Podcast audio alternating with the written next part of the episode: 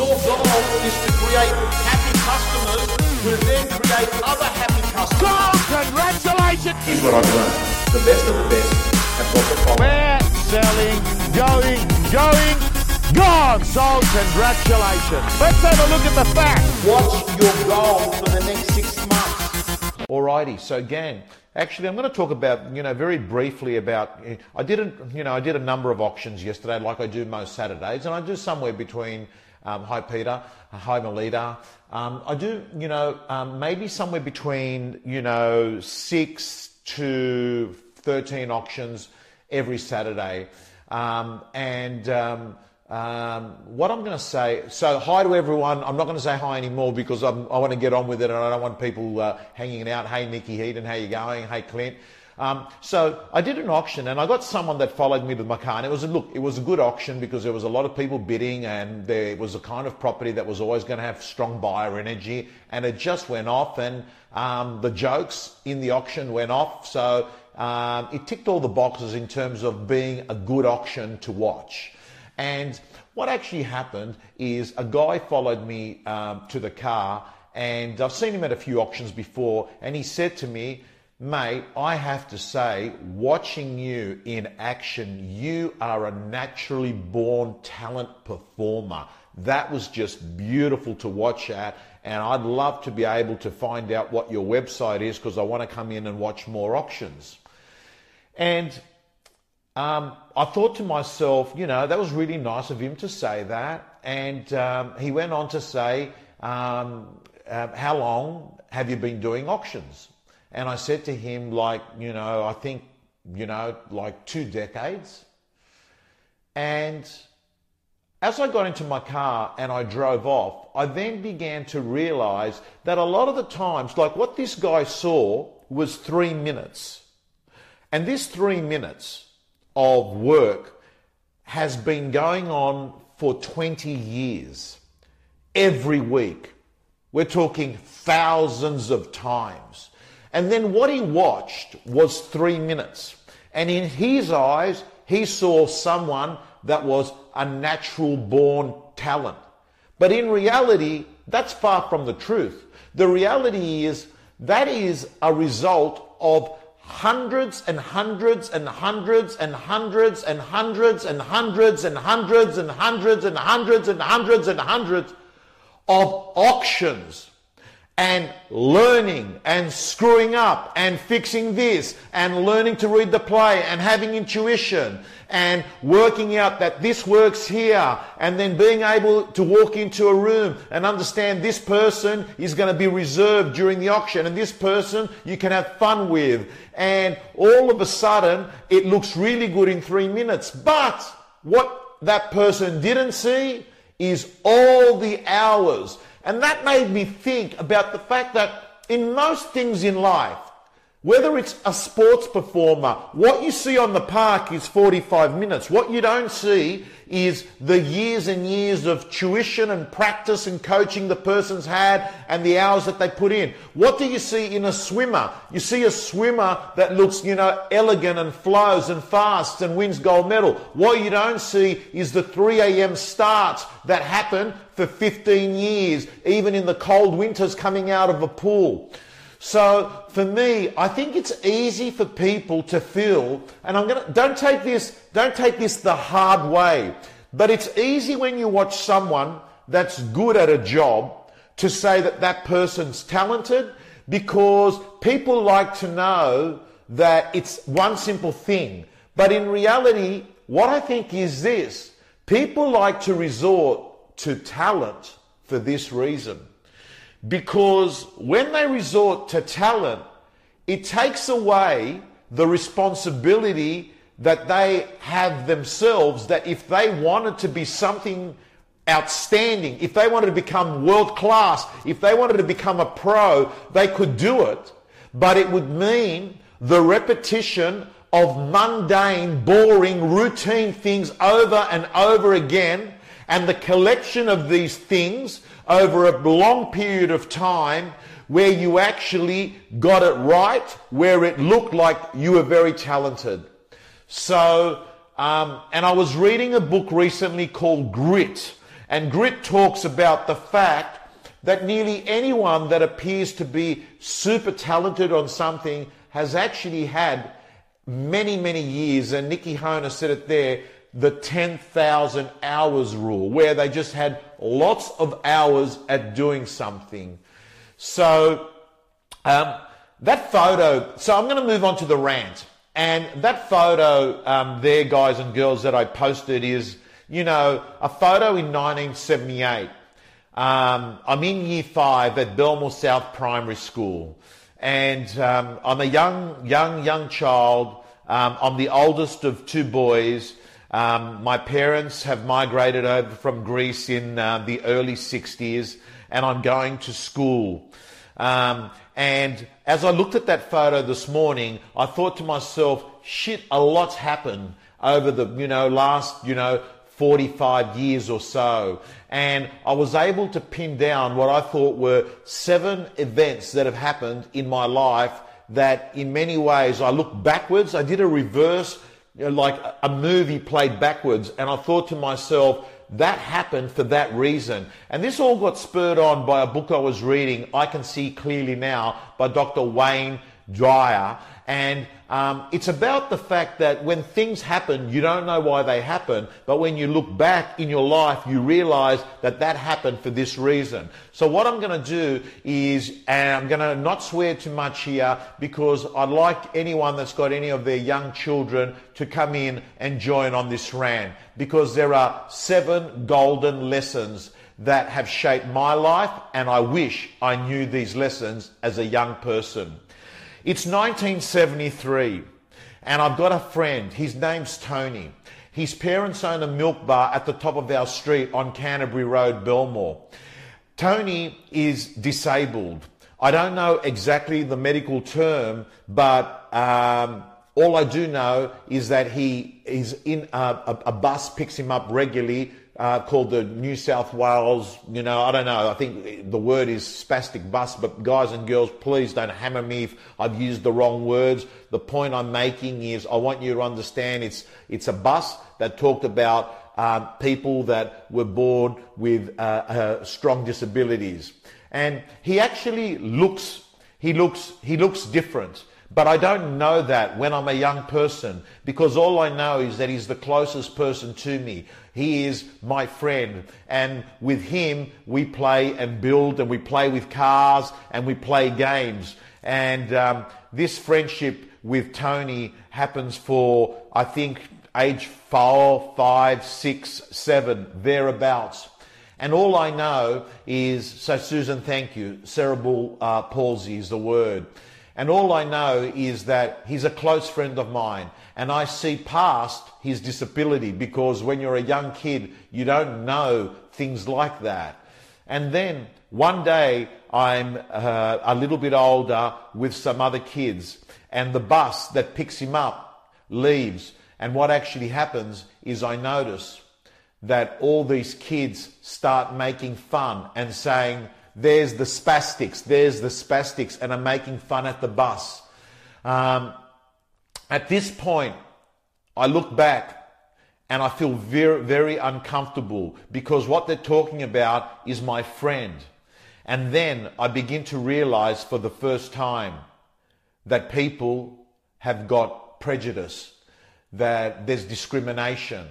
And at this time is I learn that as a young person, you grow up being clean thinking, not being conditioned by any of your peers. But as you get older, you get affected by a thing called group shift. I can see clearly now, and what I learned there very early, that was a gift to have a relationship with Tony, and I don't know where he is now. I lost contact with him many years ago. But what I do know is this: the relationship with Tony teaches me to understand equality. The relationship with Tony helps me understand that there should be no reason why people are discriminated against on the way that they look or on a disability. So this has ended up being something extremely useful in my life. And whilst I can't turn around and say that And I think we all, whether we like it or not, we are all born with some sort of conditioning to make assumptions in our heads about minority groups. But I do know that from a very early age, whether it's people that were isolated at school because they came across as a sissy, or whether it was someone because of their race, or whether it was someone that was picked on because they were the new person, I always know that I sat there and I hung around with what I would call the people that many would say were the losers. And that is because of the fact that at an early stage, God brought me into a relationship with Tony. This in turn has ended up helping me with my two daughters. My two daughters from a young age learned the importance, and I'm proud to tell you that many years ago, Madeline, my oldest daughter, was the only girl at a Westfield play centre. She was only 4 or 5, playing with a girl that had Down syndrome, while others made fun of her. And the mother of that girl came up to me and offered me $20 to buy Madeline a gift because she was such a good girl. So, as Chrissy says, Tony was a gift, and I can see clearly now. We move on, and this is uncomfortable for me to say, but you know by now that one of the things I talk about is vulnerability, and vulnerability is that shows that you're real and you're authentic. And I'm going to tell you now, it's in the late 70s, and I take on a job as a paper boy. There's a news agency at the top of my street. To my parents, like my parents resisted in me getting a job. I wanted to get a job and get some pocket money. So I take a job doing a paper run. That paper run is on a Saturday and Sunday morning. I blow a whistle and I walk the streets selling newspapers. I do it, and after about a year and a half, on this particular day, a gentleman, which I would actually refer to as a scumbag now, and probably the most horrible people that you can actually meet on the planet, and you'll see why in a moment. On a particular week, he gives me a big tip for the newspaper. And when I'm saying a big tip, I'm saying something in the vicinity, and I can't remember, but about 3 times what the cost of the newspaper is. Then the following week does a similar thing. And by around week 3, week 4, he asked me to come into his house. When we're in the house, he pulls out these toys and he shows me. I'm beginning to feel uncomfortable, but I do nothing. And I sit there and I can tell that this is not feeling right. He then asks me whether he can touch me. At that point, I tell him my father has said if that ever happens, that I've got to tell him straight away. He panics and he says, "Don't say a word or we'll both get into a lot of trouble." To cut a long story short, I leave the house. At this point, I then begin to realize that my parents have warned me for good reason. About 3 months later, we're at McDonald's with my mum and dad, and the scumbag is sitting there having a burger. He sees me with my parents and he just ducks. He would have been about 50 years of age. One of the things, and I'm grateful, whether I was street smart, whether I was lucky, call it what you like, the bottom line is nothing happened. But I've always felt a strong connection and a pain for those that have got had sexual assaults on them, and I understand. But what does that teach me at this point? I begin to understand that adult figures and authority figures can be bad people as well, because till that time I'm thinking to myself that if you're an adult, they're always right. If they're a school teacher, they're always right. If they're a person that is older than you, that they're always right. And at this point I begin to realize that that is not the case. This helps me a lot, because as I get older, I'm not one to actually be someone that gets... I become skeptical even with teachers. I then begin to realize and understand that even though they're a school teacher, they may be actually nothing. They may have their own issues. I understand that what you've got to do is just be careful at everything that people say, even they're an adult. The way I say that to you now, guys and girls, particularly if there's any young people there, if you're ever in a situation similar to what I said, or if someone touches you, you immediately go off and you tell other people, because you have the power and all they're doing is playing a scaredy cat game. And as time goes by, even at high school, there was a teacher that we had, female. It was, everyone sort of knew that she was having an affair with one of the students, and at this point I knew very, very well that, you know, school teachers, okay, you're there to learn, but the bottom line is they're not God. Let's move on. It's now 1985, and I'm in year 12. We're walking through a park called Clempton Park at Kingsgrove. It's Tuesday sport. I'm there with a bunch of guys, you know, that I hang out in my cricket team. As we're walking through Clempton Park, we see a PE teacher, and from a real far distance, we think to ourselves, he can't see us. I've got to watch everything I say here, because I'm pretty certain there are people that this rant pops on their timeline, or they follow me because they know me from school and what have you. So I won't mention any names, but I will mention the teacher's name. The teacher's name is Mr. Riley. He's a PE teacher. And from the distance, we're on the top of the hill and he's further down. I could maybe say 300-400 meters. And we yell out, or a bunch of us yell out, Mr. Riley sucks big cocks. Why do we say it? Fucking stupidity. Why did I say it? Because I've been there with all these mates, and at the end of the day, what do I say? If you don't want to slip, don't hang around slippery spots. So I'm with the wrong group of people. The next day, we get called in to the principal's office. The principal calls us in and he sits us down and he starts talking to each of us individually. I have to tell you, I'm panicking. Out of those guys there, I'm a prefect. The others aren't. At the end of the day, I'm sitting there and I regret everything that we've done. So I come clean. We get asked and asked and asked. And at the end of the day, when the principal says the words he heard was Mr. Riley sucks big cocks. In the end, after resisting, I confirm that's exactly what we said. I'm asked whether I said it as well, and I said yes.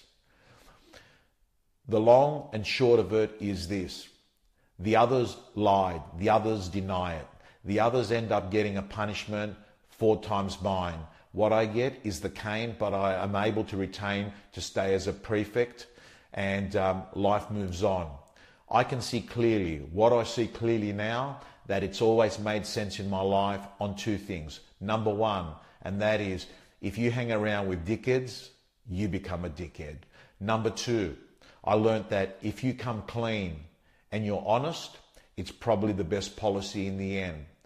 And number 3 is read the play, be smart. At the end of the day, let's face it, I had the principal telling me the words, Mr. Riley sucks big, what have you. So he actually knew word for word what was said. So at the end of the day, I look back, telling the truth, avoiding slippery spots. Okay, let's move on. By the way, if you're enjoying what you're listening to, share the rant. It's now 1989. Or 1988. I think it's 1988. And I'm in a relationship. And I would say that this is probably the longest girlfriend I've had at this point. It's an interesting one. It's a relationship that ends up being all about lust, but then moves on to the next level. After a year or 2 years, my heart's broken. I'm dumped for another guy. Another guy who's older, another guy who's got a hot car, and another guy that she wants to be with. I think to myself, my world is falling apart. I think to myself, I will never, ever, ever find anyone like this person again. I lose sleep, I'm upset, I'm devastated, I cry. Even my parents, they feel like I'm going into a big slump. We fast forward. 6 months later, she makes contact with me. We catch up. The strange thing is, I can't understand that every feeling I had no longer existed. I can see clearly now is this: no matter how shit a situation is, you could be dumped. You can actually think to yourself, things will never be like that again. What actually happens is the pain becomes permanent, and it actually pervades all areas of your life. And you actually think to yourself that things are going to be never the same again. But the truth of the story is this. The reality is that 6 months later, I can't understand when I see this person how I actually had any feelings toward them. In many ways, they just feel like they're any other person. Then over the years, once or twice, I've run into this person at whether it's a shopping center or what have you. And I can see clearly now is thank God it ended. Let's move on. It's now 19... Let's fast forward. It's 1995. It's 1995. And I want to share this story with you. I'm at home and I get a phone call on a Saturday. It's a real estate agent. And what's actually happened is the auctioneer. I've been working for a group called Robert R. Andrew as a head office trainer. I get a phone call. The auctioneer can't be contacted with 10 minutes to go, hasn't confirmed whether they're going to the auction. He panics. So what I do is I get dressed up and I go there. At this point, I've never, ever done an auction in my whole life. Never. I go to the property and we wait. The auctioneer does not answer the phone. The auctioneer does not show up. We have no choice, but I'd say, I'll do the auction. The agent says, are you sure you can do it? I said, yes. I jump in and I do it. The property sells, there's strong bidding, and the agent is very happy with me, so he uses me again. That becomes a platform for me to do more auctions, because I tell people I've done auctions before. I look back and what it is I put on my suit and I jumped at the opportunity. If you're ever given an opportunity, you take that opportunity, because if you don't, you may not get that opportunity again. If you're ever given an opportunity, just say that you can do it and find a way to get it done. This has in fact become my strategy now in my life. Even when I've gone in and asked by a car company or a finance company to actually do speaking, can they say, can you deliver on this brief? Can you do this? I say, absolutely. What I do is I accept the gig and then I go off and I study very, very hard on what the topic is. I even interviewed the best people in that business, and then I go back with quality research and I smash it. That then gives me an opportunity to break into further companies in that industry. Again, let me repeat it. If you're given an opportunity, you take it and say, yes, I can do that for you. Then find a way to do it. Okay, that's 1995. And I look back now, think about it, where it's, I've been auctioning now for like 20, what's that? That makes it 21 years of auctions, 2 decades. Okay, let's move on. It's now 2006. 2006. By the way, guys and girls, if you're liking the rant, share it now. 2006. I've got a daughter who's 3 or 4, and I get diagnosed in March 2006 with cancer. It's a strange day, because that day was like any normal day. That day I woke up and I still remember I'm wearing a blue suit. That blue suit is the suit I'd wore 3 times a week. somehow I find myself at 2:30 sitting in front of a doctor and I've been diagnosed with lymphatic cancer. Over the ensuing weeks and months, what actually happens is my wife tells me that she's also pregnant with a second one. So now I have a 3-year-old. I also have a wife that's pregnant. That's Christina, by the way, which has been on the rant a few times. And now we have an issue. I'm fighting for my life. The prognosis is terrible. It's not looking good. I start having nightmares. I hardly ever sleep. All I can think to myself is that this is going to be a classic case of raffle tickets being sold to support two young children, to support a mortgage. Life insurance companies won't fucking touch me. I'm desperate. I begin to realize that this is actually a reverse nightmare. A nightmare is when you have it at night while you're asleep. My whole day is in fact a nightmare, and the only relief I have is the few hours sleep I get, which is only 2 or 3. So what actually happens at this point is this: I go through treatment, I get on, some experimental trial drugs, and I respond. Over the ensuing, year or so, I get better, and then I realize that what I've got to do is make sure that I've got to make a lot of money, because I don't have the luxury of lots of life insurance. So over the next 11 years, I work my fucking ass off. I fucking go off and I hustle side businesses. I go off and I'm just working, and I'm very fortunate because I double down and triple down on property in the inner west. I invest in blocks of units. I invest in houses, I renovate, I have a good run in my job, I'm picking up bonuses most years, and good sizable bonuses. I open up various other little businesses that are bringing money in, and I look back and now I say to myself, that's a gift that was badly wrapped. That is in fact got me financially secure to give me options. And whilst I couldn't get life cover, I don't need it. Many, many years later, the same guy that sells me, or tried to sell me the life cover but wouldn't give it to me, comes back and he tries to get me to invest in superannuation. I say to him, you want me to invest in superannuation?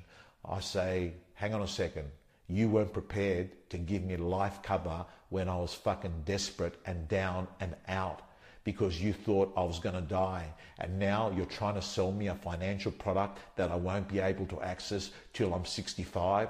I tell him to go fuck himself and get him out of the office.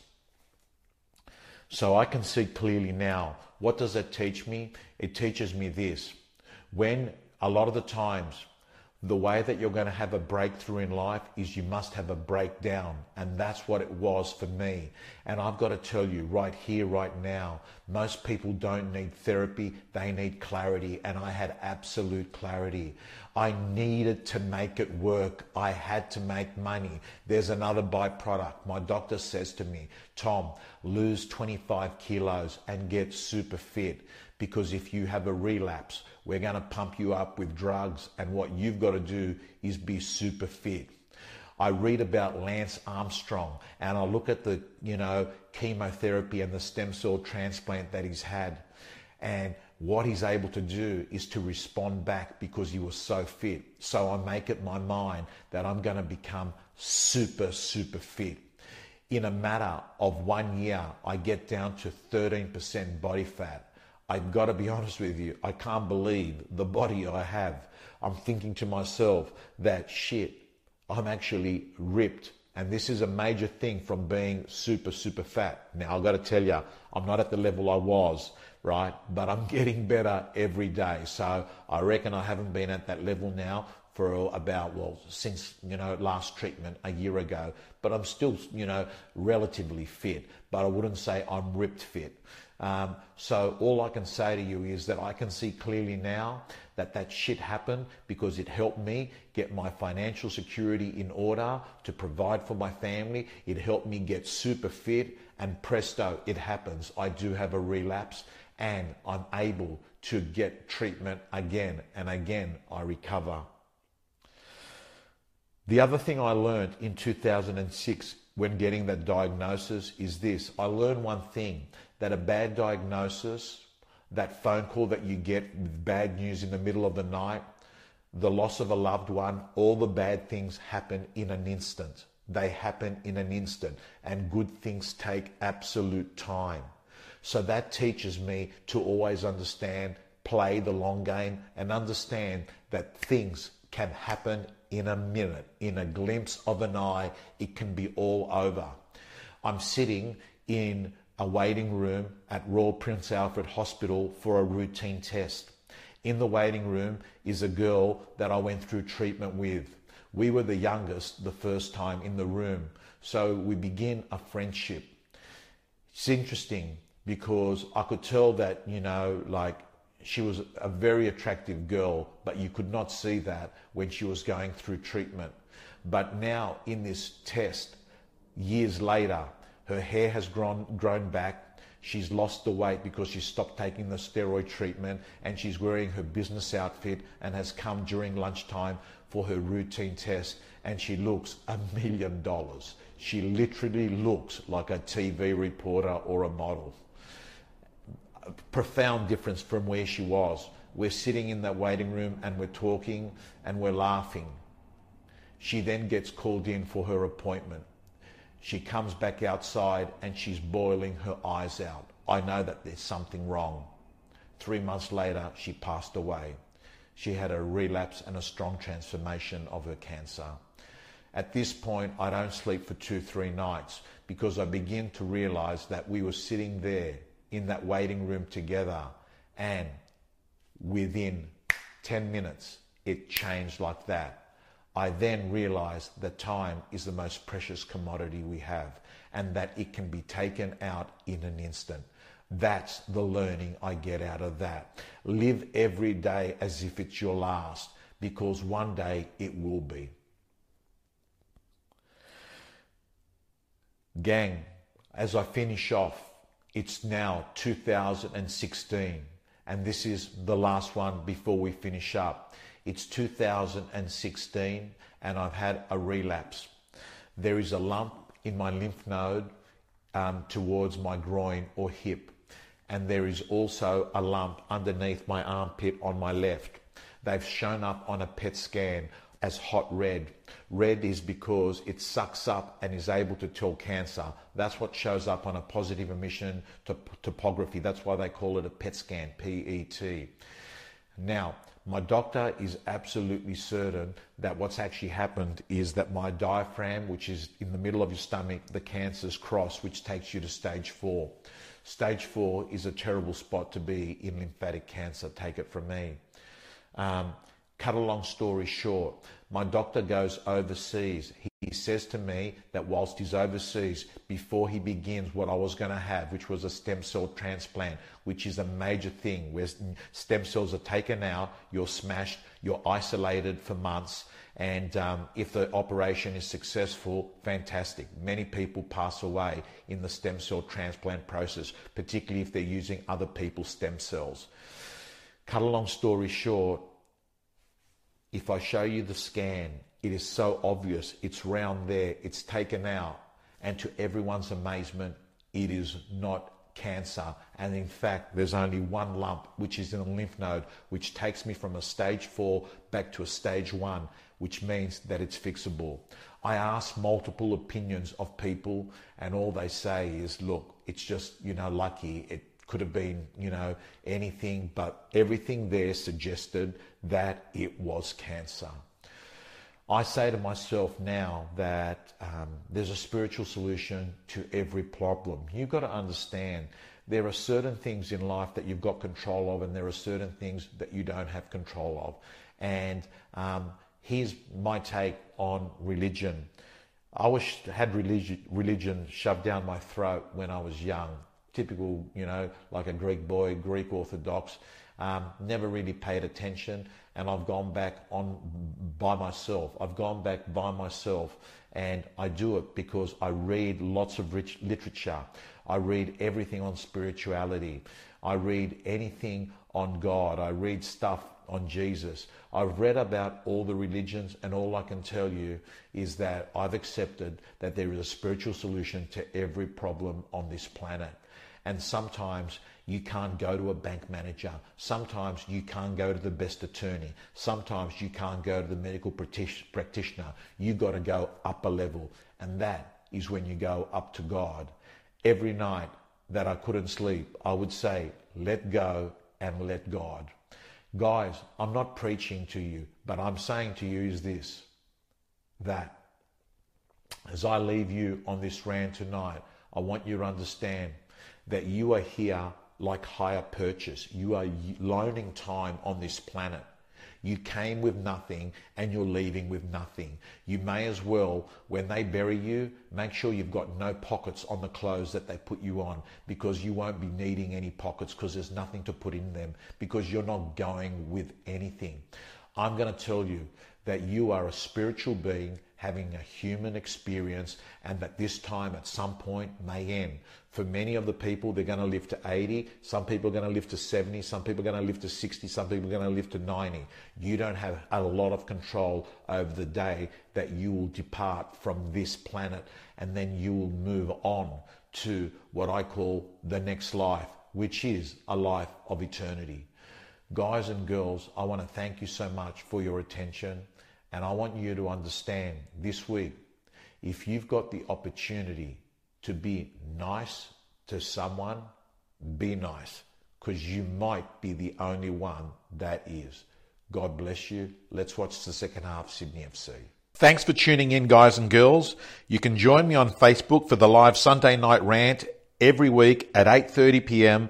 Australian Eastern Standard Time. And if you're in real estate, just Google Tom Panos and you'll find a heap of resources and interviews where $1 million agents share their strategies. See you next week. Let's have a look at the facts. What's your goal for the next